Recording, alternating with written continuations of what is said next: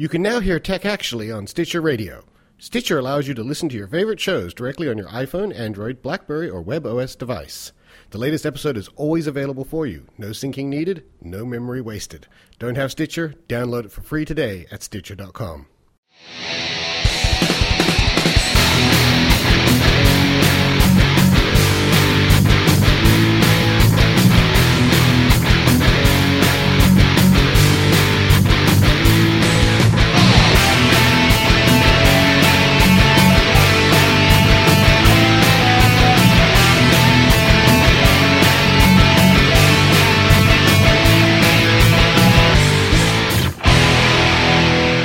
Hello, everybody, and welcome to Tech Actually, episode 106 for the 30th of October 2010. And for tomorrow, happy Halloween!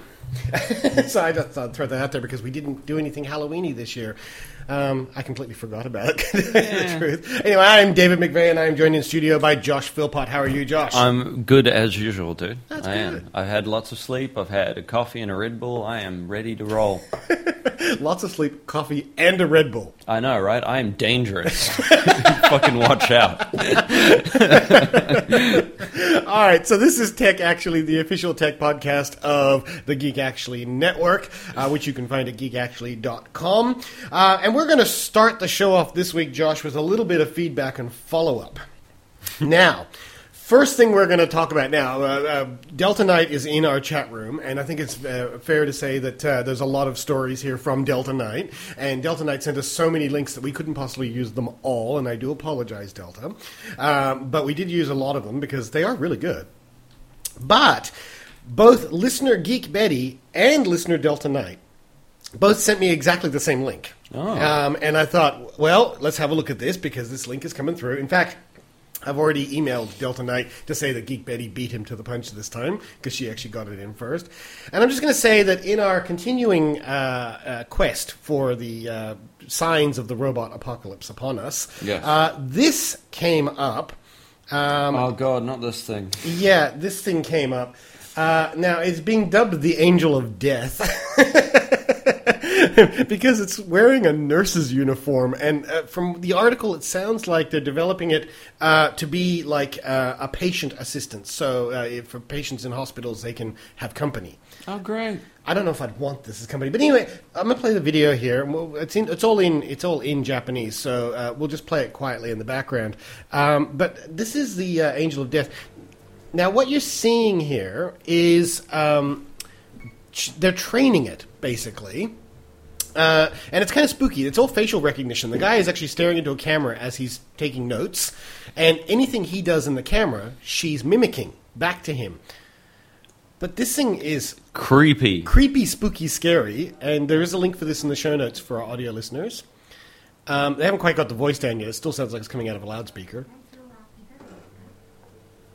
But uh, wow, it is really, and, and it's the little smile. If you, I've actually cut this video down. It goes a lot longer than this, but and I'm sure it's completely innocent. I'm sure it's just that the guy who's controlling it has like you know turned his head or something like that. But watch this last move on this video. It's almost like She's playing around with her eyebrows. Her eyebrows look really weird. Yeah, the guy's obviously furrowing his brow and he's checking his eyeballs. This little this little shifty eye move it does here is kind of freaky. Here it comes. Where's the little eyes? There, those are shifty eyes. I love the little shifty eyes. No, but here comes the move now. Watch closely. It's like he's distracted, and she becomes self-aware for a second. It's really eerie. It's right about here. Yeah. Yep. Zook. Watch the- and watch the smile. And how animated does the face go at that moment? And that smile. Oh my god! oh my god, that smile at the end is just creepy. it's, it's like it's like he's looked away and she looks over and goes, No, dude, the bit that freaks me out is the bit just before that, where it like the, the head flicks sideways and it just becomes like human. Yeah, like it because all the way through it, all the movement is kind of a little bit, you know, a little Yeah, yeah. bit It's very jumpy, rusty and it's that is very ob- so smooth. That oh, last Oh, yeah. bit, it's like. Wow. So anyway, so now I was saying before the show uh, when Celine was in the room, uh, Josh and Celine and I were talking. I was saying, you take that robot, You apply the artificial skin that can feel sensation, and you've got the ultimate sex toy. No, that's not what I was saying. what I was saying, although that's you know That's pretty true. I, but I, was saying you could put into that, uh, you could control them by a central computer with DARPA's new PAL system. Yeah. That would be cl- that would be I'm, no, that I'm- would not be. I'm hating. Yeah, no, I'm, hating, that, idea. All right. Well, if you thought that robot was a little bit creepy, Delta Knight pointed us to this one, and I don't have video of this one. This is just a picture, and it's not a very good picture. But this is uh, this uh, this robot is uh, known as the I think it's the Mohawk or something like that. Where is it? I'm, I'm just going to find the uh, details on this for us. But basically, it was designed by this guy who's standing behind her to uh, kill wasp nests because, of course, it's impervious to wasps and so forth. Um, uh, so it's this. Why does it need a mohawk? Because those Japanese are wacky people. What can I tell you? Professor Seikain of Utsunomiya, uh, Tochigi uh, Prefecture, Japan, heard that his friend had been stung upwards of 90 times exterminating wasps. He was inspired to act. Why not build a robot to do the job? Uh, presumably, he threw some old parts together that he had lying around. Uh, why else would he build a humanoid robot with a mohawk?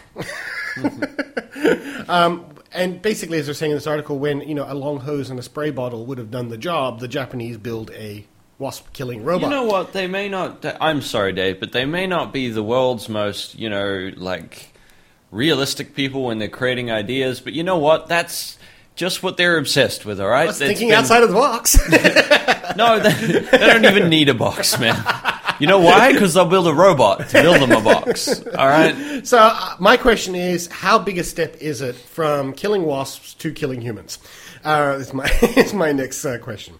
Anyway, but now, uh, now the scariest story I think of the week is also from Delta Knight, and I want to say thank you very much, Delta, once again. I'm, good, yeah, I'm sick of saying sorry. Thank you, thank you in advance for everything, Delta. Now, apparently, uh, the American um, ICBM complex uh, in America went down.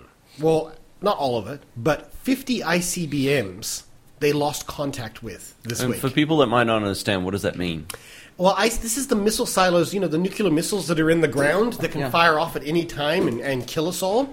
Uh, these are all controlled by central computers and so forth. And for some reason, 50 of these silos, 50 of these ICBMs, went offline. They couldn't find them. And all, I'm sorry, but my first thought to all this was, is the PAL system in place yet? now, they have gotten control of them again, so we can relax. Now, why did they go down in the first place? They don't know. It says, it says in this article, cause of the failure remains unknown. And I have three letters that explain it. P A L. Controlled by D A R P A. So I don't know uh, what caused them, but because they took humans out of the loop, if you remember, in the old days they used to have people down in those silos uh, with the two keys and all that sort of nonsense, and they took all that out of the you know out of the uh, equation, and everything's controlled by central computers now. And all I can think is this is dangerous on all accounts. Excuse me. all right, so uh, that was our uh, our moment brought to us by Delta Knight. Thank you. But uh, we also had an email that was sent to us by our listener Tristan, who I've actually got the email here. Now, it's a very, very, very, very long email, uh, but we will kind of paraphrase it a little bit. Uh, Tristan wrote in because of our N98 coverage uh, last week and said that he just listened to our podcast about the N98, and I gotta say, I have an N97 and I wish I never bought the damn thing. Yeah. he says, I used to have Nokias all the time. Uh, editorial here. Yes, so did I. Um, I loved them right up until the old 8210. After that phone, I stopped buying them. I couldn't stand them anymore and decided to go LG. Well, braver man than me, I never went to the LG Yep. No, me neither. Anyway, LG at the time had some nice phones that worked really well, and I stuck with them right up until this year. I was talked into the N97 because I didn't have any interest in getting an iPhone. Well, there's your first problem right there. No, I'm sorry, I'm sorry, I'm joking. Easy, son. Um, I wanted a phone with good memory. I could email and surf the web. The sales guy suggested the N97 and showed me the, showed me his one. I thought, yes, seems all right. Maybe Nokia has redeemed themselves. Boy, I was wrong. About two weeks after having it, I was sick of it. The Symbian operating system is a complete joke. It is slow and clunky as hell, and the Ovi Store is this pathetic app store that never gets updated. The phone often freezes, plays up, and has the worst GUI ever. And this hasn't really changed that much. GUI is graphic interface. Graphic user interface. And hasn't really changed much to the N8, let me tell Yeah. you.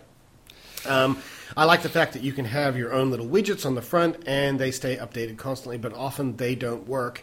And as I'm writing this one, uh, is just sitting there stay, saying loading content. Now, whenever I played, when I played the interview of the N8, I thought, "Yep, Nokia has failed once again." How on earth did they come up with the idea that someone only buys a phone for the camera? This was our question. Um, have they asked what people want for a phone, or have they just assumed people want the best camera phone possible? I hmm. think they have gone with the latter because seriously, I don't know anyone who buys a phone because it can take great quality pictures. Hmm. And he goes on and on and on, and it's, say he goes on with all these details about his phone, and it's a very long email. But I think it's a very valid point, and I think we- we'll stick with just that point right there, which is it feels to me like Nokia hasn't done any research. Yeah. And I don't know if, if you agree with that or not, but it just No, feels. dude, I totally do. I mean, like, we both know that when we played with the device, um, when you went past the camera, everything else was frustrating, right? Yes. They've added a few key features that have helped the unit, like things that would have made them one up on everyone else if they had actually focused on the system itself as opposed to trying to create a good camera and then tacking things on the other side. That USB adaptation is something that you and me both talked about. If you had a smartphone that can connect to USB, you're allowing something that no other phone can do. Mm-hmm. That's one of your selling points. Look, Start I, there. look, quite frankly, if I had my iPhone with that camera and the USB connectivity, mm. you'd have the ultimate phone, as far as. Yeah. I'm concerned. Yeah, there are some wouldn't- killer features on this phone. There's no doubt about it. Yeah. But as an overall package, I can't get past the fact that it's still running an antiquated operating system. As far as smartphones are concerned, it's not very smart. yeah.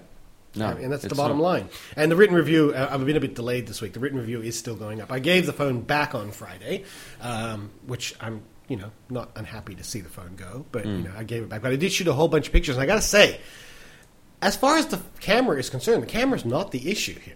Um, I took some photos. I went out on a photo shoot, as you know, on, on Thursday, and I took some shots. I was shooting with a, a Canon 40D, which is also a 12 megapixel camera, and I was shooting shots behind the scenes with the Nokia Yeah. And we compared them, and there's very little difference in camera quality between Yeah, these. yeah. I mean, except for the fact that the lens on the Nokia 40D is so much better, but the resolution-wise, they are sensational photographs. There's no denying that this is a fantastic camera, but it's a very expensive camera Yeah. because who cares about the phone part of it? I And that's the guarantee I can get a camera that will do just as good for $300. Probably, I wouldn't doubt In it. fact, I imagine it will probably have a better lens too. Uh, yeah, well, yeah, because it's only got that little. I mean, Yeah. okay, it's what is it, Carl Zeiss, but it's still tiny. Now he also sent us though a link uh, in his email, and I thought we should talk about this because this is actually not just an Android issue. This has actually affected a few people, and I thought we would actually uh, show or demonstrate something here today, which is kind of scary. He sent a link that basically said, "Are we aware of the fact that Android phones are collecting people's data?" Without their consent. Hello. Um, now, according to this, there it's not Android itself, but apps that run on it. Some of those apps are gathering and collecting people's user data while they're doing it. Now, my first thought uh, about this whole story was, of course, that we had the same problem with the iPhone about six months ago, if you remember, and we've had the same problem just recently uh, with uh, I, uh, with uh, Facebook. Uh, wow, but 15 out of 30 apps chosen were guilty of sharing vital user information. Scary, isn't it? Wow. Um, so basically, what's happening is as you activate that app, your things like your location data and so forth is being recorded and sent back to the mothership, basically. Excuse me. And so it's kind of scary. And then this was a big criticism over Facebook recently that just happened as well, because a lot of the third party apps in Facebook were found to be doing exactly the same thing. This is the hazard of when you run a free for all app store. Now, I'm not going to apologize for Apple's behavior with locking stuff up. We're going to talk about that a little later in the show. Oh, yes. Um, but you got to admire at least what the concept behind that is, which is if you control uh, uh, what is going through your store, you might be able to at least try and stop this kind of situation. In the case of Facebook, anybody can write a Facebook app. You never know what that Facebook app is doing behind the scenes. Yeah. And it's the same with Android. This is a free marketplace with no uh, no barrier to entry, basically. And so, of course, people are doing this sort of thing. And if you're going to work in the open source world, you're going to have to be ready to contend with open source kind of problems. Yeah. Um, so, if you. This is actually an issue that's uh, been raising up on a lot of tech shows at the moment, which is are we a little bit oversensitive to privacy at this point? Um, I think it would be fair to say, Josh, and I think you'll agree with me, that if you're on the internet, your privacy's gone. Well, look, um, I have just been talking with the chat room now, and um, uh, Callison's brought up a point which I both agree and disagree with. He's put in um, information is value uh, is valuable, and I guess companies figure so long as you don't notice, no harm is done. Now, everybody would immediately, a lot of people that listen to that will jump up and down and go, "Oh my god, how dare you?" It's like, no, I disagree. It's the same sort of thing as when companies ask for your details over the counter when you're mm-hmm. returning something or something like that. Some of that details will be logged so that they know the areas people are doing things from, who's returning things, what people buy, what kind of things. Like, you can understand why they do it for market research. But my only thing is that in a day and age where everything is like that, look at Facebook, right? Look at where Facebook's at now. Look at how much of that information's been shared. How many people have chosen the "I am in this current location" button Oh, that you can that get? thing, Yeah, yeah. you, you may, but most people don't, No, right? exactly. But it's a choice, right? If you ask people, ninety percent of the time, no one cares because I think the complete opposite. I think people are completely unaware of what privacy is. It's only computer nerds like us that get really upset because we came from a generation where when they were taking stuff, it wasn't cool. It's- or if you're German, as the case might be. Yeah. Because uh, Germans recently just, uh, you know, uh, for those who don't know, the Google Street View cars, uh, in Germany it is actually law. Uh, because they're so thingy about privacy, it's Yeah. actually law that if you actually contact them and say, "I don't want my house on Street View," they Yeah. have to remove your house. Um, and so, the statistic came out this week, and I'm, I'm paraphrasing here, and I may get this wrong, but I think it's something like one in five want their houses removed. And all I can sit there and goes, what possible privacy issue is there to seeing the front of your house? yeah.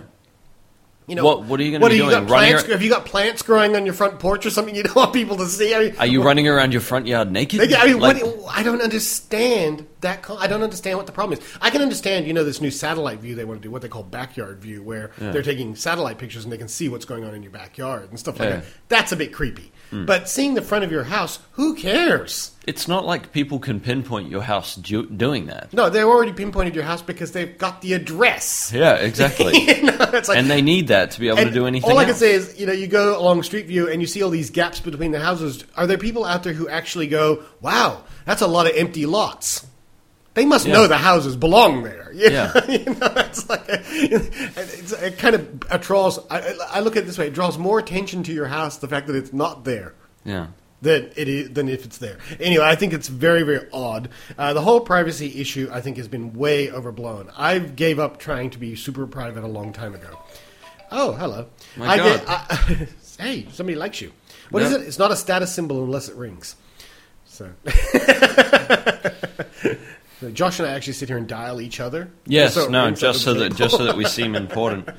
Um, So um, anyway, uh, so yeah, look, if you're on the internet, your privacy is pretty much shot anyway. All right, all the tracking cookies that are following you around every time you go to a site and it's asking you information, everything you do is tracking you in some way or another.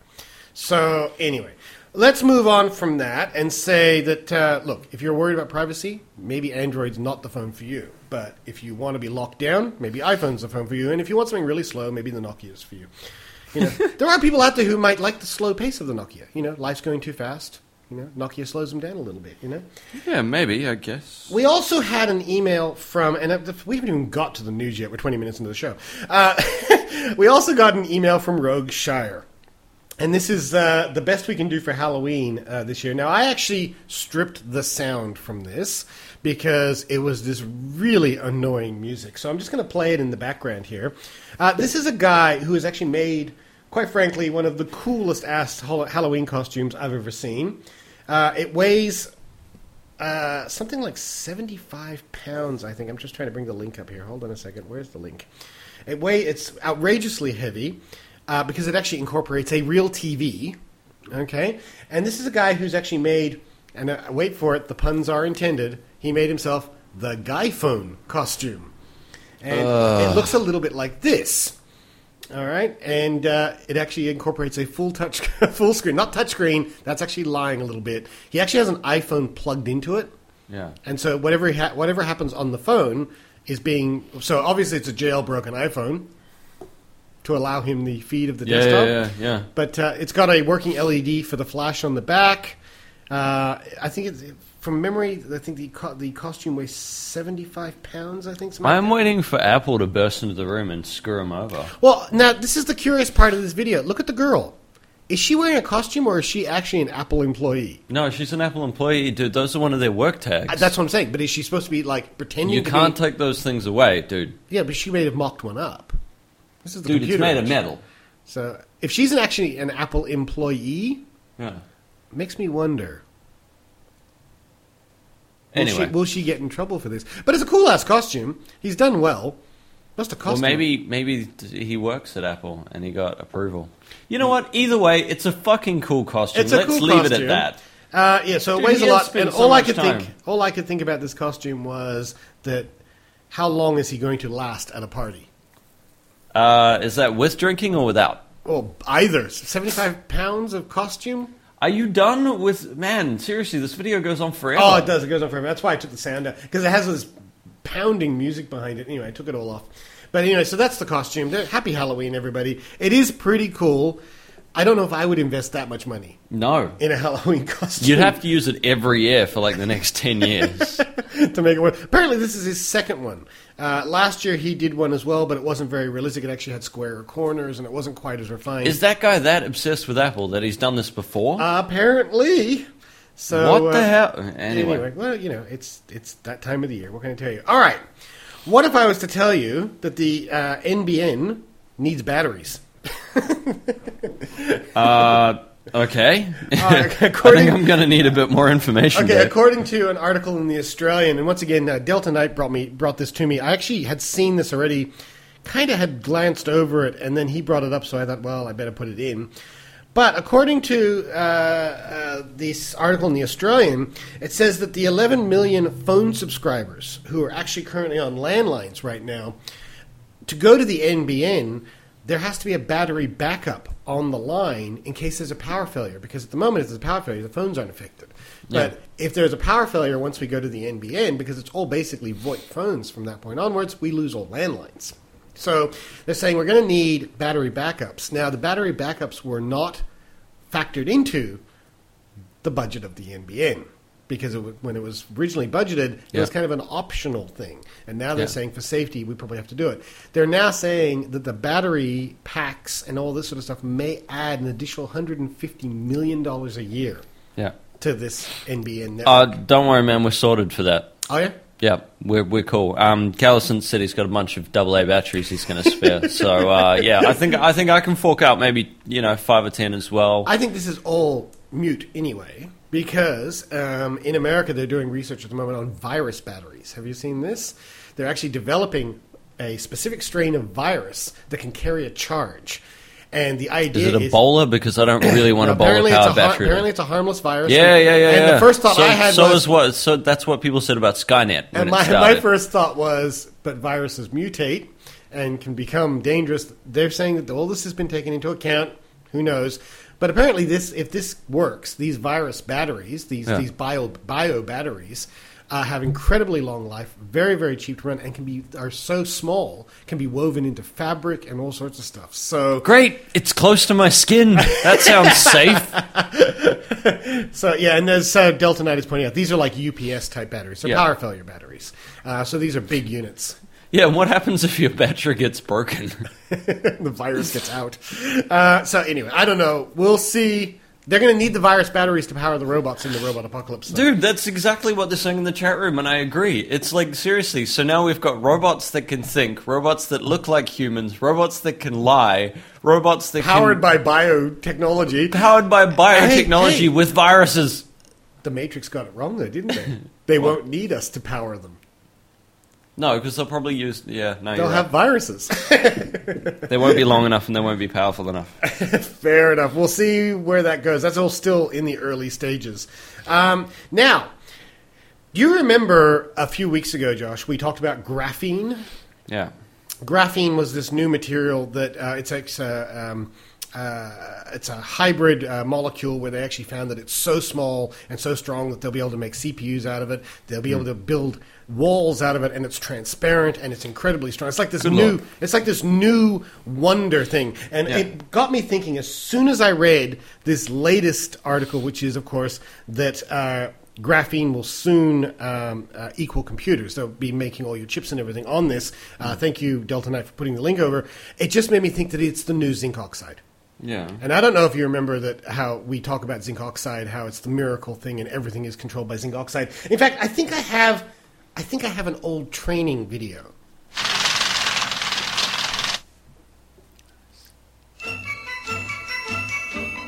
Whether we know it or not, chemicals play an important and ever-increasing role in our daily lives. One of the most widely used and oldest chemical compounds is zinc oxide. This policeman, this farmer, and this housewife don't realize it, but they all depend on zinc oxide in their daily lives. But how do I use zinc oxide? If it weren't for zinc oxide, you wouldn't have that bar of soap. The dish towels you use every day. Your toaster. That brassiere you're wearing. Your kitchen sink. Those curtain rods. The shelves in your refrigerator. Metal hooks. The heat control on your stove. the safety catch on your son's rifle. That fire extinguisher.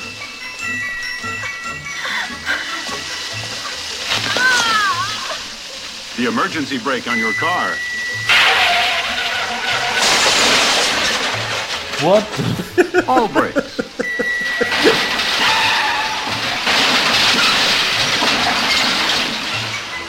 That blanket. How about sand? Yes, sand. Oh my god! Your husband's pacemaker. Your artificial limb. Zinc oxide at work in our daily lives. Watch for Science Series number seven, Rebuilding Your Home. All right, so I think I think graphene is definitely going to be our new zinc oxide, the way they're talking about it. So we wait Wow. for the new training film. That was actually from the Kentucky Fried Movie, if you haven't seen it, which is a 1970s sketch comedy movie directed by John Landis, and very funny stuff. The link. Um, is kind of not on the show notes because uh, the only version I could find online was in German. So, so uh, it's uh, kind of hard to find. But if you do, you can go out and rent Kentucky Fried Movie if you want to see that scene. Uh, but that is a very funny video. But I think I really do think that graphene, uh, the way that they're talking about graphene, in our chat room has already mentioned it, transparent aluminum, aluminum from Star Trek Four. It's kind of graphene is kind of like that promise. It's not transparent aluminum, but it is transparent and it's strong. And who's to say that we couldn't build walls out of it? At this point in time, it's only very, very micro- microscopic. But I spoke to my wife about it, who is a uh, electron microscope technician. Yeah. That's what she does, and she knew all about graphene already. And Yeah. she was explaining the fact that reason why it is so strong is it's only one molecule thick. Oh.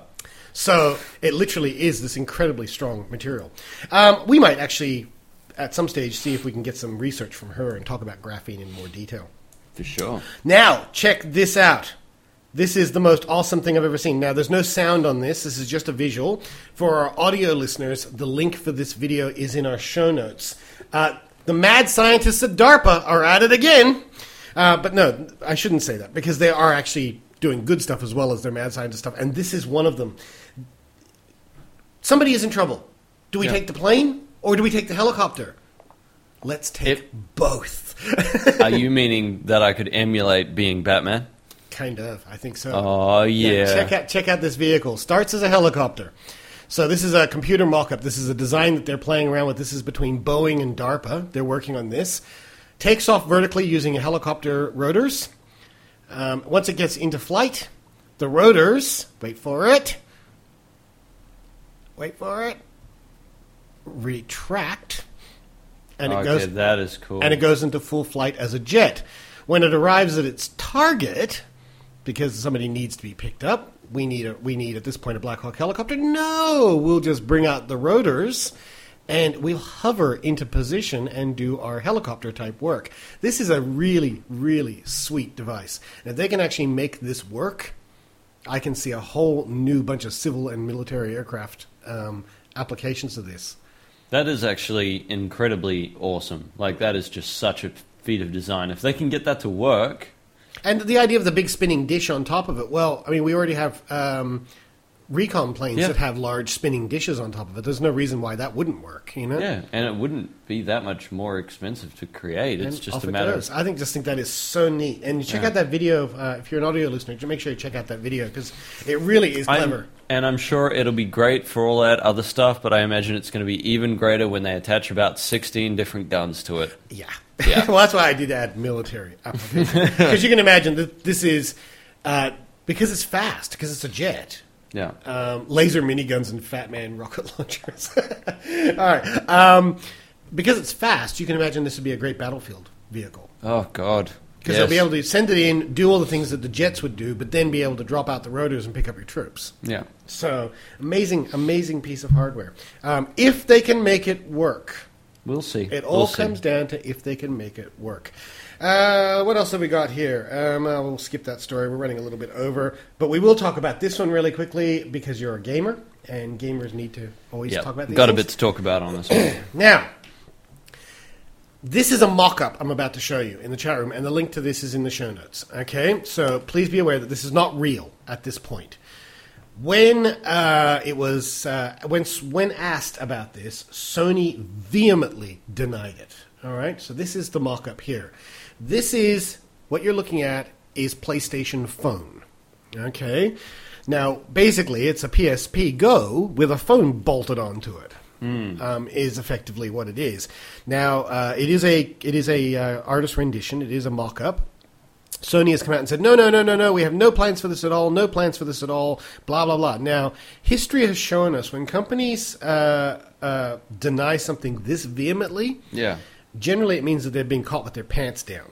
Well, like I mean, Sony has denied things before. It denied the PS3, and it desi- it it, re- it vehemently denied the uh, the PS PS3 Slim before that came out. So, look, yeah, I wouldn't be surprised if they've caught them with their pants down. I think the real embarrassment comes that they haven't had time to explain themselves um, with the whole recreation of the PSP thing. Especially considering just last year we had that ad campaign come out where they were making fun of the iPhone as a gaming platform. Do you remember where they're saying, if I want Oh, a yeah. phone, I get myself a phone. You know, I want a gaming console, I'll get myself a PSP Go Yeah. and all this sort of stuff. And they made such fun of it. They had to turn around and actually release a gaming phone. Kind of Yeah, well, look, of Dave, hypocrisy. I would show you all of them, but I can't really be bothered because when I say this, understand that I mean there is a list, and I do mean a list of these pictures we have seen before, and I'm just going to show you one, which Okay. which is some great one, which is uh, one that somebody made a little while ago, which is a giant picture. I can't really give you a great image of it, but we'll show the camera of a PSP that slides out from the sides. Now, this was shown at the start of uh, the E3 um, 2010. This is one of about six that I saw during that period so I'm time. trying to figure out what it is. So basically, there's the PSP screen, which was apparently going to be touch, and then the sides would slide out, and you had buttons on. Oh, it. I see And they had okay. two I kinda like now, that. um, all of these are really great pictures, and well done to whoever the artist was that um, actually came up with this. You know, good on you. But um, the honest truth is, I'm not willing to believe or deny it because I've seen so many of these things. Like even leading up to the Go, we had like four versions of the Go available online. People are really good at uh, making up designs for these things, and good on them. Um, but I'm not going to say no, but I think the reason uh, that Sony probably haven't announced this, or the reason that they're not saying that this is what they're going to go with is it's probably. Remember, we were talking about the fact that Sony were looking for a kind of halfway mark. I think that they don't want to get rid of the PSP, they just want to have something else as well. Add I- to the product line. Yeah. yeah, I don't actually think it's going to work. I think it's a terrible idea because the whole thing is PSP need to do one thing before they go anywhere near all of this stuff, which is fix your current problem, which is the fact that the PSP needs to be more intuitive.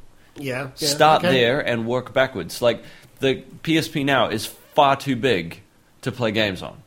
It's just too huge. I can give somebody an iPhone. I can play games games on Android. I've got the DS, which is smaller, lighter, and works better. It's like you need a complete reinvention of design before you start looking at this, and reinvent your software as well, because your freaking Media Go Center is horrible. Okay, um, but yeah, no. Look, I'm, I'm saying it could be possible, but I'm saying there are so many pictures out there. Northey um, says they could be denied because they don't want the PSP sales to slump if they could slump anymore. They don't. You can't slump. Callison says, "How do you slump from zero? Exactly. You can't slump from zero you, you, if you can't Yeah. subtract or you can't actually, you know, divide by I remember. I actually remember when the first PSP came out, um, going back a few years now, and I remember thinking I coveted one so much. It was such a nice device. I really liked the feel of it. It had Yeah. weight behind it. It just felt really good. But it's dated really quickly uh, in the sense of where all this other hardware is gone, and it's like Sony hasn't bothered to keep up with it at all. no. It's um. That's it's kind of Sony's modus operandi, isn't it? Yeah. They come out with stuff and then they just don't keep up with it. You know? Yeah. Well, the the um the thing that really sucks is that they've tried to move away from their UMD creation, which Sony really needs to get one thing into their head. If you're going to create a format, right, you have to make it available to everyone. Because if you don't, it won't sell, right? Digital media works, but iTunes didn't take off because they went, well, we're only taking this amount of music and we're only taking these kind of people. No, you've got to open up and go global, and you have to let people use it. Um, mini discs, perfect example. Great media format could have taken off during that era, but so hard to find Yeah. because Sony just was so stringent with it. UMDs, universal, first word in the device's name. No one was allowed to use it. There were no media players it's the same that could do it. with their whole with their whole proprietary memory stick. While everybody was doing SD cards or flash memory, compact flash memory, Yeah. they had to have their own memory stick, exactly. which was a completely proprietary system that only worked with Sony and was overly priced. and was overly priced. Yeah, absolutely. Yeah. No, and this is exactly what happens. You get that whole kind of like gap in time where people just don't carefully monitor this sort of stuff and it just falls apart in their hands. And this is exactly why the Go is failing so badly because you can't make a system work until you sit there and go, shit, our media center isn't working because we've got 12 albums available to buy hmm. and 15 games. Sounds Now, a little bit like the Zune store. Oh, I'm sorry. Did I say that? I yeah, yeah, yeah. We all know it's true, though. You don't have to hide. Um, but that's the whole thing. When you're creating a device now, don't start your own system. You have to work with the people that are out there. You want to get your device to work. Start doing things like hook up Facebook, hook up Twitter, hook up. Like, give people a reason to use this. The world is about connecting everything into one device. My iPad, my iPhone, right? Um, Android phones, all this sort of stuff have the ability to connect your entire life into a device. We're all about complete coverage now. Every computer I have at home is connected to everything I need. Every device I have, every phone, every small media player, everything, all has connectivity to everything else in my house. That's how people want the world now. Everybody wants simplicity. And PSP is failing entirely because they've completely refused to do anything outside Sony's world. Yeah, no, I and agree. this is why you're going to fail. This is why they're going to fail. Absolutely. Anyway, that's my rant. So, so and it's uh, you know uh, just getting back to what Sony was. I mean, when you look at Sony going back to the '70s, the '80s, the, even into the '90s, Yeah. this was the company that was untouchable. This was a company that was ahead of the game. They were the ones who brought out the Walkman, the Discman. They were the Yeah. ones who brought out the best stereo systems, the best. You know, they were their phones were really good. You know, they, they just had this amazing. Their cameras were terrific. Yeah. Um, and let's not let's not fail to mention PlayStation. You know, I mean, PlayStation changed the gaming market. Exactly. changed the entire landscape of the gaming market. and you know? came out of left field and blew everyone away. Absolutely. No one saw it coming because we were all waiting for Sega and Nintendo. Nintendo, to hit the hit the disc market, Mm. and PlayStation just left fielded everyone, um, signed a patent for um, their technology. Accumulated this company and just boom went out from nowhere and took over the world. I agree entirely, Dave, and this is my whole problem with their system is you know what the start of this whole downfall was, though? And this is going to sound controversial because I, but I remember working. I was working in uh, rental uh, video and gaming because we rented games as well. It was right around the time the PlayStation Two came out. Yeah. PlayStation Two hit, and yes, there was no denying that it was a great console. It had great, you know, graphics and everything else, but they released no product for it. yeah. It came out and it's like, here it is. It's backwards compatible to the old PlayStation, you know? Yeah. and so people were playing the older games because they literally launched with like four titles. Was this on which one? PlayStation Two. No, but PlayStation. It's interesting though because um, PlayStation Two had one thing that still kept them ahead of the game, and whether or not it was just a lucky feat and it was just something they put in that they shouldn't. The fact that the PlayStation Two had a DVD drive was just the selling point. That True. was No, no, and like every geek waited and stayed away from a DVD player to get that device. But you got to think that at the time the PlayStation 2 came out, we were starting to get to the sub $500 DVD players Hmm. at that point. So weird talking about DVD players being that Hmm. expensive, but we were starting, that was the Christmas, Yeah. that we were hitting the sub $500 DVD players. Hmm. And PlayStation 2 was still, how much was it? It was $700, $800? Yeah. No, no, but like I mean, it had all of the features that you needed in this sort of stuff. The first PlayStation 2s, and from then on, had an optical out. Things like this sold them as a device because they were really powerful DVD player at the time. At the time, But if you remember, not all DVDs could play in it because they actually started to put little stickers on the front of DVDs that No, came out actually- saying PlayStation 2 compatible. to completely disagree with that. I never on my PlayStation 2 had a single problem with a DVD. I can tell you right now that uh, um, Long Kiss Goodnight would not play on I- PlayStation 2. I can actually disagree with that. the you. re-release did, not the original release. Again, at the You know? time, maybe that was Yeah. that was a regioning thing, but uh, that was a regioning problem anyway because at that time we were getting region discs from other countries. So at that time, I had a lot of Hmm. It was a bizarre thing because I remember that they started to have to specify which ones would actually be PlayStation 2 compatible because That's- there was an issue with several of the earliest, particularly Roadshow. Yes, but I know that um, uh, by I think the second generation, it's one of those things where it was like you know it was fixed with patches. Hmm. I'm just saying it wasn't like a perfect thing. Uh, what we've got a beautiful comment in here though, which I've got to bring up really quickly, where it says.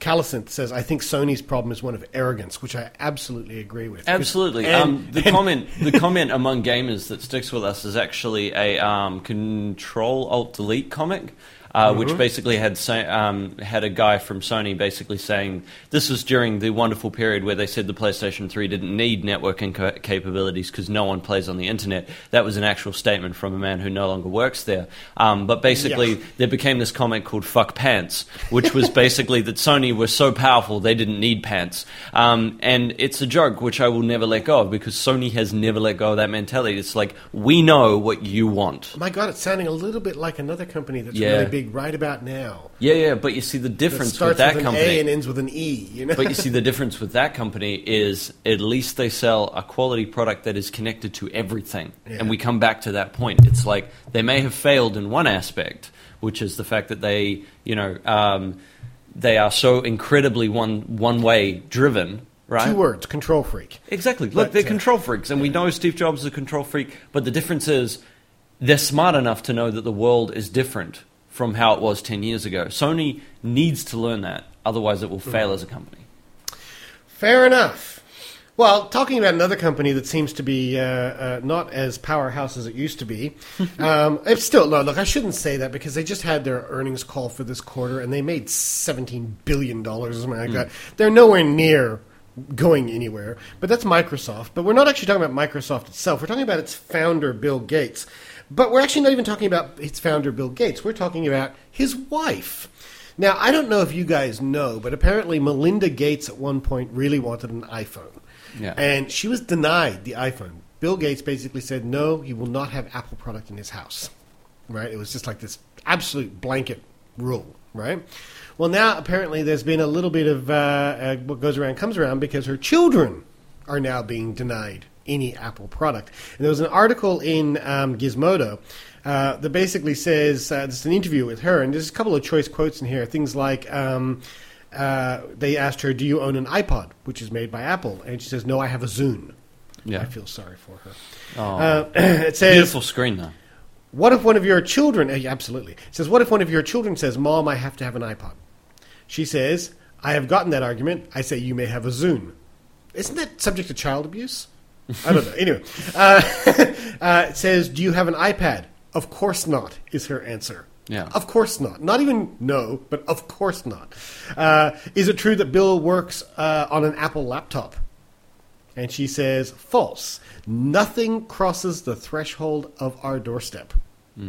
Nothing crosses the. Oh, wow. That's that's powerful stuff. And That's- then last one was uh, another choice quote was, "Isn't there room in this world for both Apple and Microsoft?" And she says, "Microsoft certainly makes products for the Macintosh. Go talk to Bill."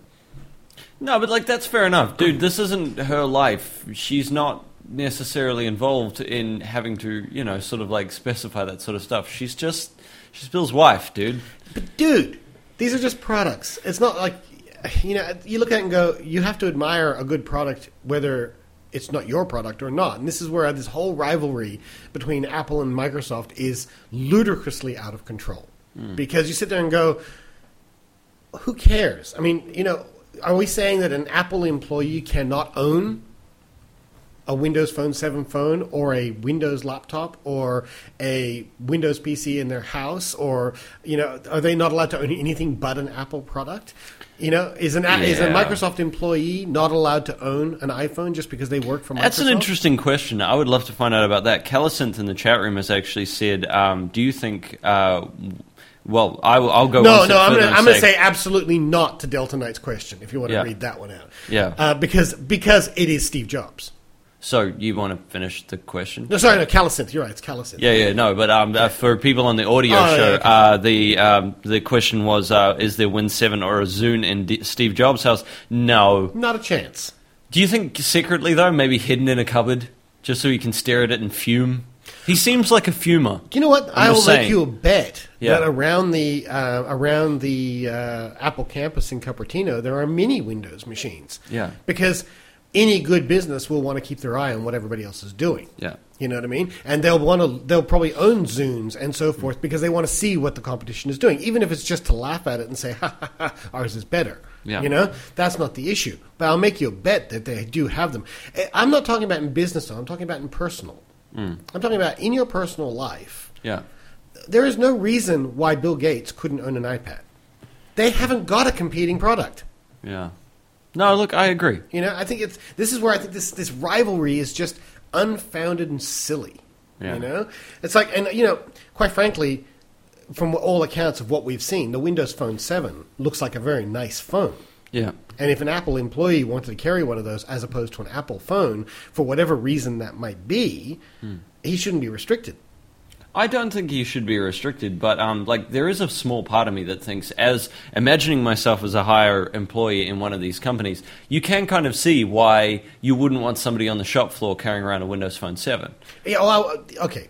As I say, personal life. I can understand completely. They won't be then. I can understand completely. we completely. own PCs in our house. I don't think Shane's employees. How long until the Apple police come to your house and tell you you're not allowed to have? I'll be waiting with a shotgun. All right. Anyway, All right, let's move on. Uh, Let's go on to our topic of the week very quickly. It's a very short one this week. It's just that Josh came upon a piece of software in, Oh, the, yes. in the App Store, called me up and said, You've got to get this, but it was gone. It was gone. I actually went onto the store. When I found out about it, was I was going to gift it to you because I was like, "This is just so cool. Dave has to have this." And I went looking, and um, basically, what happened? Do you want me to do the explanation, Dave? So I'm just ch- chat room. All I I just caught this one line. I'm just trying to back check it, back check it really quickly to see where it comes from. Delta Knight. He says, "Dude, what the fuck are you and your wife doing?" And I'm trying to figure out what it is he's referring to. Oh, oh, it's the message up above it where it says they might be stripped f- and Oh, flogged on the okay, spots. okay, and okay. Aiden said it sounds like a Friday Aha, night. okay, good. All right, you have my focus again. Sorry, Chad, don't do that to me. You put lots of question marks. You're going to draw my eye to it. Uh, All right, um, so I have a picture here. You want me to show the picture? Yes. Okay, here's the picture. This is a program called DOSBox for the iPhone, uh, the iPad. Now, anyone that was uh, lucky enough to be on at the right time may have actually bought this app. Now, I looked at it the first time when I saw it on the App Store. I looked at it, I read what it could do, I looked at the pictures, and I went, I don't trust it. And I just left, right? But it was that night I actually went back into the store and went, if this actually works, because it was like a dollar twenty, I'm like, I am so there. So I went on and I actually grabbed iDOS, which was a program for the actual. I want this program. Now, here's where it got funny because I turned it on and I pressed the button and it went to C colon and I went, my God, how does this work? So I went in and I looked at the apps and it worked the exact same way you would expect it to, which is that it had a directory called games, which it had thrown like a two, you know, copyright past games into the directory, and then it had files. Now I noticed you can't actually add folders and you can't add files into a folder, but you can actually put the actual um, products into the main screen and then interact with them, just the exact same way you should. So if you look at um, the actual screen, which is impossible to see, you've got your little keypad down the bottom that runs Is that across. actually an active keypad? That's an actual active keypad. I you can tap that. it. I want that skin for the normal keypad. Um, it's actually really kind of annoying. I would actually avoid it. But um, you've also got your left, right, up, and down on one side, and then you've actually got the actual screen. The black bar is actually touch, so you can Oh. actually use it as a mouse. And then there's a left and right click on the side. Now. You can see, if you look really closely up in the corner, you can see the little colon backslash. Now, uh, where it started to get amazing to me was when I started to play with this. Because at first I started loading some programs in and then used the DOS code that I know to put them into the games directory to run a few games. And I was like, this is kind of cool.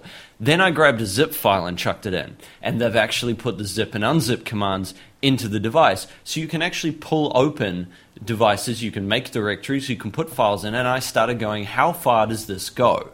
So I tested some DOS4GW How far stuff. down the rabbit hole? exactly. I tested some DOS4GW stuff. Now, for people that don't know what that is, DOS4GW was a, a was an expansion of DOS, which allowed you to run much more complicated programs. These worked. And I was like, okay, this gets crazy. So I went to work and came back, and this is where we came to the point where me and Dave couldn't, uh, unfortunately, get the copy. So I went online and went, dude, what the fuck? I found out an amazing fact. People had realized that this worked so well, they installed Windows onto an iPad. It may have only been Windows 3.1, but it was actually Hey, I used to love 3.11. So, um, look, I mean, the DOS command uh, works amazingly. The interface itself uh, is perfect. There is no. Um, there is no features miss- missing from DOS. It actually has um, says rolling on the floor laughing. um, it actually it actually has um, the uh, whole script for DOSKey, which was I'm not sure if you've ever Yeah. used that before. DOSKey was something you could run when you started up a DOS machine, which would save your old commands so Yeah. that you could bring them back and stuff like that. Most this. handy thing in DOS. Exactly. So basically, I found out that this entire technology is the DOSBox technology. Now, Well, actually, people- I, I did a little bit of research. I found out it is actually DOSBox. It is. It's exactly DOSBox. In fact, if you're looking really carefully when it loads up, in that black screen, you can see the DOSBox symbol for a quarter of a second when it pops up.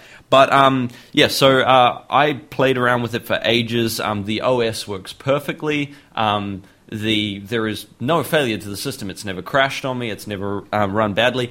I have actually found it does have limitations. We installed Doom's shareware version and tried to run that. It cannot run that. It will load the main screen, but when you get into the game, Must it's be a just floating point issue. Exactly.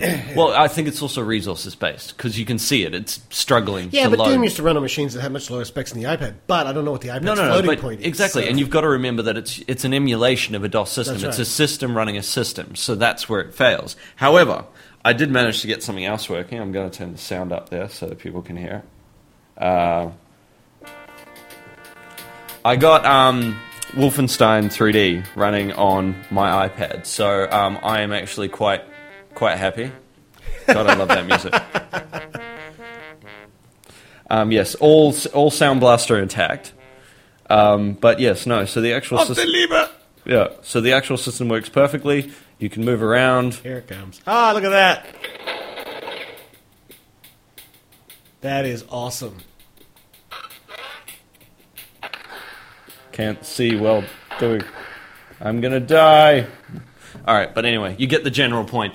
Um, so yeah, no, the device is amazing. We ran a bu- whole bunch of uh, games. Uh, we ran uh, Commander Keen 1. I also have Commander Keen 4 running stably on it. Um, I have also run uh, Crystal Caves. Um, it, it is an amazing, amazing Jonathan little and I app. saying that's so awesome. I know, it is, uh, it's such a brilliant app. So we all have to keep our eyes open to see if this thing returns. Well, up. look, uh, the other reason, Dave, and this is one thing that I wanted to talk about that I think may have been their downfall, um, and I think this is one of the reasons that Apple may have been able to pull them, kind of like a lawyer's thing where they found a loophole to pull them off, because the actual device itself, there's no necessary reason to do it. I was actually talking with a friend of mine about this who was saying, well, it's obvious because it can run Windows. That's the problem. I'm saying, yeah, that's fine.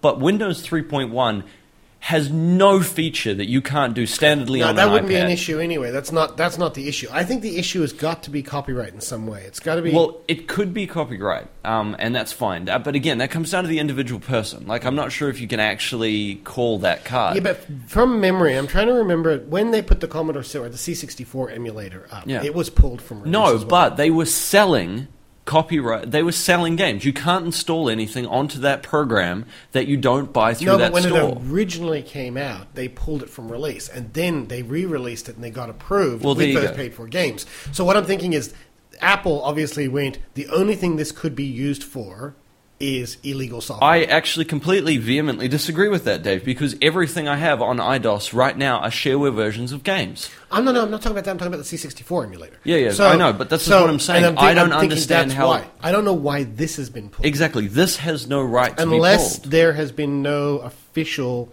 uh, official uh, agreement between DOSBox.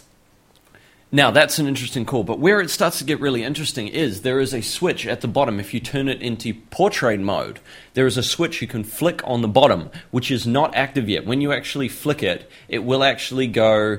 Um, when you flick it across, it will say not currently supported, wait for updates. But there is a switch you can flick which says plug in USB joystick or keyboard. Now, that makes me so fucking happy. If that happens, yeah, I am. That could also be a I factor. am, yeah, exactly. I am. That's that's what I was saying. I think that's the reason that I think it's been pulled because that there is a kind of thing. Look, if they remove that, fine. But if they can get that, if this gets back onto the iPhone store and works with that device, I will be so happy. I want that, and the other thing I really want on the App Store, which they haven't released yet, is I want a MAME emulator. Dave, I'm not sure if you've realized this, but a DOSBox system could run a MAME emulator. That's true, but then you'd be running an emulator within an emulator. I want a dedicated MAME yes. app. Well, um, Now, how I- cool would that be? Now, and Dave, and I of course, think, you know the only reason I want that is because I want to play fucking Rasta and Sonic. Now, I will also I will also quickly add for everybody in the chat room that there is no point in waiting for that device because that will never happen. no, because MAME in itself is um, Uh, legal concept, yes. Yeah, and and ninety nine percent of the ROMs are actually copyright held. So, um, but you know what? I, I can dream. Stuff You can. You can I dream. Dream away. All right, man. so I thought this would just bring us into a very quick conversation. We're actually running a little over, so we're not going to be able to talk about this as long as I wanted to. But it just raised a very interesting point about iDOS, which was, of course, that Apple has pulled stuff in the past. And we talked about the C64 emulator, which did show up again. So good. Uh, Google Voice is probably one of the most famous examples of the last year. Uh, just in the last uh, 12 months, we had that big purge out where they pulled out all of the Wi Fi sniffers. And they also did that purge, uh, purge where they pulled out all the stuff that they considered quote unquote adult material. Remember, Yeah. which turned out it was all harmless shit anyway. But Apple does these purges. So the question is, well, no, actually, the point I want to make, the one of the things that you were afraid of was that if you plugged your iPad in, would DOS would iDOS disappear? yeah. And so far, and this is one of the things I was talking to you about on the phone, so far we have not yet seen Apple reach into any of our machines. They have not, and I'm not saying that they don't have the ability to, I'm sure they do. But I think that Kindle uh, controversy 12 months ago, where they reached in and pulled that copy of 1984 out of people's Kindles, Yeah. really stung a lot of people. Yeah. And Apple has not, to their credit, has not to this point actually gone through and deleted something that they Yeah. have removed. So here's a very handy lesson for you. If you have something that has been pulled from the App Store, hold onto it and guard it with your life. Yeah. Because um, you won't be able to get it again. Uh, an example of this is actually something that was pulled from the App Store, not by Apple, to their credit. Was I use a, a library management program on my Mac for my DVDs because I have so many of them called Delicious Library. And Wil Shipley, who writes that, wrote an iPhone app to manage so you could basically sync your library onto your iPhone. And it's, mm. and it's awesome. Let me just tell you, it's brilliant. Mm-hmm. Literally weeks after it got launched, it was removed from the iTunes Store. And that was not actually because of Apple. Wil Shipley himself actually removed it from the iTunes Store. Wow. Because Amazon jumped down his throat and basically said, You are breaching our terms of service. Because one of the things that Delicious Monster does is draws its information from the Amazon store. Hmm. Amazon Terms and Service actually does say you're not allowed to use it on mobile devices, and therefore he had to remove the app. He's still hmm. trying to get it back on again. But I still have the app Yeah. and I still use it religiously. Um, and there's so many people who didn't get a chance to get that app, and so this is a good lesson where you sit there and go, those people who sit there and download stuff and then just delete them out of their iTunes. I hold on to everything. I have so much junk in my iTunes because you just never know. Yeah. um, is really the case, and they haven't gone in and actually taken anything out. Um, but I really want iDOS. I want them to release it, and if nothing else, I'd like to know why. So the- I don't think we'll ever get it. it's Look, a question we'll doing- never get the answer to because Apple never explains themselves. But I'd like to know why it was taken off. Now, I will say that we're not the only ones to talk about this. Um, I was listening to MacBreak Weekly this year, and Andy Ihnatko actually talked about it briefly, and it was really amazing because uh, he was talking about it, saying this was going to be his pick of the week, and it literally got removed while they were doing the show. Wow. So he was like, "Well, well, forget that. Sorry." you know, it's like, Yeah. but yeah, even the question there, and like at the bottom of this Gizmodo article that was sent to us by uh, Delta, uh, it actually says only available in the U.S. No, it's not. It's not available anywhere. It's off the shop. Yeah. apparently. So Yeah, no, it's it's- been removed. Um, question is, will it stay removed? We don't know. Okay, here's some updates for uh, things that you can run on this uh, on the actual iDOS system. There is Freddy Pharkas, which is an old um, point and click game. Um, I have someone running a copy of uh, Warcraft 2. Uh, Warcraft 2 is running on uh, the DOSBox signal, and it's gone. it's literally got updates as they go through. Um, yeah, no, oh, that's really, really upsetting. Oh, well. Um, yeah, Somebody no. says, "Do they have Leisure Suit Larry?" Um, it would work. It would work. It would absolutely work. There's no reason you couldn't run that. That's actually a lot older than some of the games I've played on. I used to play that on an old green screen XT Yeah. IBM. It'll work. There's no problem there at all. All right, let's talk about our apps of the week. Dun, dun, dun, dun, dun, dun. all right. You start there. we need start. we need an app of the week theme, don't we? I've Yeah. just got to find my um, my list here. I actually am going to recommend two apps. I'm going to recommend first of all an iPad app, and it's one I only discovered yesterday, and I fell in love with it. Uh, anyone who knows me knows that I love real time strategy. I love uh, Warcraft One and Two. I love the Command and Conquer games. I loved um, what was that Star Wars? Star Wars Galactic Empires. Um, Yeah. personal favorite of mine. Um, yeah, so I'm a big real time strategy guy. I like them. Unfortunately, one of the first purchases I made on my iPad was Command and Conquer Red Alert, and I was I love the unfortunately. well, I was very disappointed because I loaded it up and I thought, oh, this is going to be awesome, and it just didn't play very well.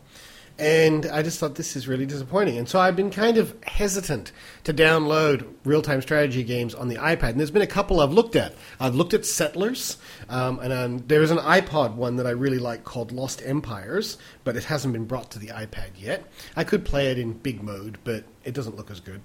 Um, but last night I came across a game called Land, Air, Sea Warfare HD uh, by Isotope 244. Yeah. Now it's a pricey game. It's an iPad game. It's pricey. It's twelve ninety nine Australian. But so far, from what I've played, it plays like classic old Command and Conquer. Yeah. The interface is good. It's easy the, to control. Uh, the touch works very well, and it's actually quite challenging because I to start it off just to get the feel of the screen. I put it into basic mode. You know, where you just Yeah, yeah. just so you can feel it. Yeah. And even in basic mode, they come at you. You know, I mean, so I sat there going, "Wow, this is basic mode. That's cool. I got to lift my game up a little bit here." Um, so I do recommend it to have a, a play with if you've got a spare twelve ninety nine kicking around and you like real time strategy. Give it a try. Um, I am looking for really good real time strategy. So if you guys uh, okay, Callison says Settlers works great on the iPad.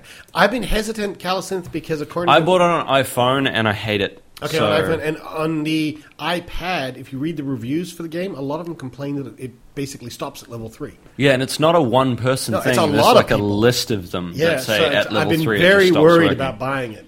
Um, the other one I'm going to recommend is a, a fad game, free app of the day, um, and just because I started playing it last night and I was kind of giggling to myself at how violent this game was, uh, which is Dawn of the Dead by Bite Mark Games, and it's free at the moment. I don't know how long it's going to be free, but it's based on the uh, Zack Snyder Dawn of the Dead.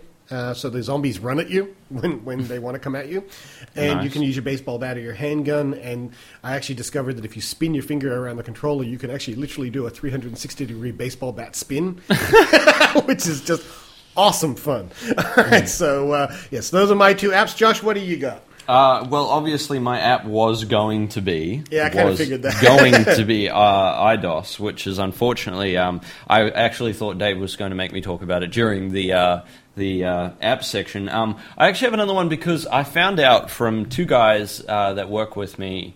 Uh, that have iPads, that people aren't aware that the iPad has a microphone inbuilt. Like Two of them, in fact. Yeah, people are not aware of this, Hmm. and I don't know why. Look, I mean, I imagine our chat room, being the technophiles that they are, will probably know that. But um, I thought I would also throw in one uh, just for anybody that wants to play with that or to use it every now and then. Uh, there is a program called um, Audio Memo, which is a free one, or I actually use the iPhone one that Dave suggested quite a few weeks ago, which is uh, iPro Recorder. Yeah. Um, which are great. Um, I just people apparently are not In aware fact, of this. iPad actually has, um, if you have the Skype app, Hmm. it Skypes really well too. You just can't do video Skype, obviously. Yeah. Um, but yeah, the iPad actually has a microphone at the top and the bottom of the iPad. This is a lot of people don't know. Their noise cancellation. The sound is fantastic. Yep, absolutely. So, and also the other thing a lot of people aren't aware of is the headphone jack isn't just a headphone jack. If you've got the iPhone 4 headphones, the one that actually has the remote control with the volume control and the pause start, Yeah. plug that in and it works. The Yeah. pause start, the volume control, and the built-in microphone. Wow. So you Yeah, can plug go. those in and Skype with that, and you've got yourself a great little Skyping computer. And for anybody that has the USB connection, And if you have a USB, if you have the USB camera kit, apparently the Logitech headphones uh, will plug in. The not US only uh, Logitech, any USB based. any USB headphones, you Yeah. plug them in, the iPad recognizes and will allow you to use the headphones and mic through the USB. Now, it doesn't Oh, work with yeah. all USB. A lot of people have been saying, well, if that works, what about hard drives? What about No, this? No, no, no, no, no, no, no. It doesn't work with everything. However, works- funnily enough, if you are running uh, whatever the jailbreak system is, apparently uh, there is a program which will use hard drives. Oh, I'm So- sure. I'm sure you jailbreak it, you can do all sorts of stuff. Yeah, but yeah, so you can use USB headsets, and Not that I th- condone that that. camera connector kit is amazing. We were shooting, as I said, Yep. that photo shoot I've on. Thursday. Uh, the 12 megapixel uh, Canon 40D. Hmm. We shot 80 odd pictures. We just plugged it in while we were at the shoot. It just sucked the pictures in, and we could we could Dude, even better than that, them. even better than that is the fact that I love that it will suck uh, everything off an iPhone as well. Yes. Which is just so cool because Video included. Exactly. Like every time I go to an event now, I keep uh, the USB thing in my bag. I can just take the shot straight on the iPhone and then just suck it all down, including the movies you take, which is really cool. Yeah, very good. Um, and so it's really it was really handy because the, the camera, you know, LCDs on the back of a camera are often too small to really see what you're doing. Mm. Yeah. Mm. This actually gave us a 10 inch screen to preview the shots on to make sure we had everything we And needed. if you have photo um, photo editing programs like, say, uh, Photoshop Express, you can then do your editing Absolutely. on the fly. Also, the other thing to note, because this was actually one of the things I wasn't sure of until we went out there and actually did the photo shoot, it actually reads camera raw. So Oh, there you go. It actually reads the raw format coming off of the Canon 40D. So it's it's a pretty amazing little viewer. The only thing it can't do, which I was really hoping it would, is when you plug it in and all the photos from inside the camera come up. It'd be nice to be able to preview them live without Yeah. actually having to suck them into the iPad. But it won't let you do that. It won't let you enlarge off the camera. So Ah. it's obviously not quite a fast enough USB connection. But Yeah. anyway, so there you go. There's a few little iPad tips for you. yeah. Um, all right. Well, uh, and I have uh, two other ones, which are my game section for the week. Yep. Uh, people will remember a couple of weeks ago that I, well, actually, it was less than a month ago. So good turnover for these guys because I didn't see them managing to do this. But um, uh, Galaxy on Fire was a game from Oh, a couple of weeks ago. I ago. saw this, yeah. Yeah, and um, Galaxy on Fire 1 was a brilliant game, and one of the only problems that people gave it was that it was very closed off and very simple. Like, um, basically, once you got about 10 missions in, it just became really, really kind of repetitive because all you were doing was flying around trying to find the next mission. And basically, it was just um, uh, what's the term uh, Nathan uses? Uh, Nathan rails? Lawrence. Uh, no, uh, artificial lengthening Right. is what you call it, where you basically just throw you constantly having to. Mm-hmm. Add in certain features to get things to work. Um, they have now released a sequel, which I had a bit of a play on this morning. Uh, it's been updated. It has an actual iPad version, which works very well. It's very seamless. Oh, the graphics nice. I'd like are to put it on a big yeah, screen, yeah. Um, the uh, graphics are, are much improved, and the uh, system seems to be a lot expanded. Like there's a lot more into the whole mining side of things, and so on and so forth. So really, really good. Um, the other one I pulled down uh, was the iPad version. So I'm talking about the iPad version, but I've heard the iPhone version is just as good. In fact, easier to use because you're not trying to Right, use right. a 10-inch screen. Um, but Modern Combat 2, Black Pegasus. I looked at this this morning. I Now, almost bought I hated, I hated the first game. Look, it was really well received, but I hated it because I couldn't get past how American it was, and I mean that bad kind of American rah rah soldier running through Afghanistan. Team America type. stuff. Exactly, it's just ridiculously, it's sickeningly um, like uh, soldier. Modern driven. Combat 2. Modern Combat Sorry, the chat room's Black asking what it Pegasus. was. Um, and yeah, I just I got sick like quarter of the way through it because these soldiers were just annoying and there was no plot and there was no feeling or anything in the game. They've expanded that out a little bit, but I'm definitely not giving them any credit for that. The game visually looks amazing and the control system's really good. I almost bought this this morning. I may Yeah. have to double check, go back and double back on that. And there's one more. Now this is one I picked uh, up. Josh's first game was uh, Galaxy on Fire 2. Two, yes. Now, um, my last game is a game that is not going to suit everyone. I am a huge fan of old school games like Shining Force and uh, turn based uh, uh, RPG games. Um, and uh, anything kind of that is that walking the fine line between RPG and strategy. There is a game out there called uh, Wesnoth. West North. This is the name of the game. It has a longer name. Um, Wesnoth is a game very cheap at the moment. I think it was like two fifty or a dollar dollar twenty. Um, the game is a uh, very in depth um, strategy game, which is a turn based combat game. Um, played a little bit of it. So it's turn based, you're talking about like Civilization, right? kind of more like uh, Shining Force is the best thing I can think of. Right. I'll see you later, Snake. Um, uh, yeah, the the game itself is is really well handled, and it seems to have a lot in it. Like there's a lot of depth to it, and apparently it expands a lot when you get into it. But I've been playing the first few levels, and I'm addicted. Like it's it's very fun. It's very fun. and I think everybody, uh, everyone that liked that Shining Force esque kind of a game, you'll know what I mean if you play it. Uh, Final Fantasy uh, Tactics is another one. Uh, those kind of games. If you're into that, you should give this a try. It's got a lot cool. to it. Um, now, I noticed that in the App Store they've released Final Fantasy, I want to say 1 and 2. One and that two, yes. How are they? Have you Uh, the revamps are okay, but they've lost something in translation. The fact that they were 8 bit and very simple made them very fun. The graphics increase when you're playing it. Uh, when you're playing it that way is not really that great. Uh, I never actually said it was an iPad version. The second game was the one I said an iPad. Galaxy on Fire 2 is just uh, an iPhone game. Oh, I misunderstood that as well. I thought it was iPad as well. Oh, sorry. Maybe I missaid that. But yes, no, it's just an iPhone game, but you can run it on the iPad. Yeah, It looks double- beautiful it on the iPad, was what I Well, meant Well, because if the resolution is set for the Retina display anyway, it's already at a high Yeah. resolution. So In fact, people that have number one should update it as well because they did the same Retina um, advancement for yeah, the I first just got an update for the first Yeah. one. Yeah. Yeah, yeah. The old uh, Final, Final Fantasy games don't translate well. You either play them in the original format or don't play them. at all. Right. Fair enough. Yeah. Okay. If you want a Final Fantasy style game, play Chaos Rings. Chaos rings. Okay. Cool. All right. Is that all your recommendations? That's- that's me, man. That's I'm you. done. Well, then we better get out of here because we're running over. Wow, really over. yeah, really over. All right, let's say uh, agree or disagree with us, or got something to recommend, or you got links to send us. This week we were just deluged with with links. Uh, now remember, we can't always Deluged. deluged. Aren't Just remember, we can't always get to everybody's links or all emails in a show. We will do our best. If your links are interesting and fun, they're better chance of getting on. Uh, send them to geektech at geekactually.com or drop us a voicemail at 0280113167 if you just have comments that you want to make. Um, now, you can also remember, just to remind you, and Geek Betty, thank you, because Geek Betty made a purchase, uh, cafepress.com.au forward slash geek actually you can actually get Geek Actually product, including a T-shirt that I will be wearing on this show. Hopefully, they've shipped it, so hopefully in a couple of weeks, which will actually is beware the robot apocalypse is closer than you think, which I cannot wait to have because it needs to be worn. Uh, Facebook fan page, facebook.com forward slash geek actually, and make sure you do check out our other shows. We do have two other shows. One is Film Actually, which is coming up next on the live feed, and we also have the Geek Actually show or Geek Actually after show, depending on which way you want to look at it. Hello, come out from behind my phone here. Um, now, Geek Actually is kind of morphing as we go because it's kind of this unstructured show. It seems to be becoming much more wiki and geeky, and we're getting all sorts of links coming in, and we have some good links from Delta Knight again this week. So, although we also have a special guest in this week's after show, uh, Snake Oz from our chat room is Oh, actually nice. joining us in That's the after awesome. show uh, because he has show and tell for us. And so I'm very excited. So we'll do more of that in Geek. Actually, I just noticed he left the chat room saying "See you later, guys." He's probably on his way here.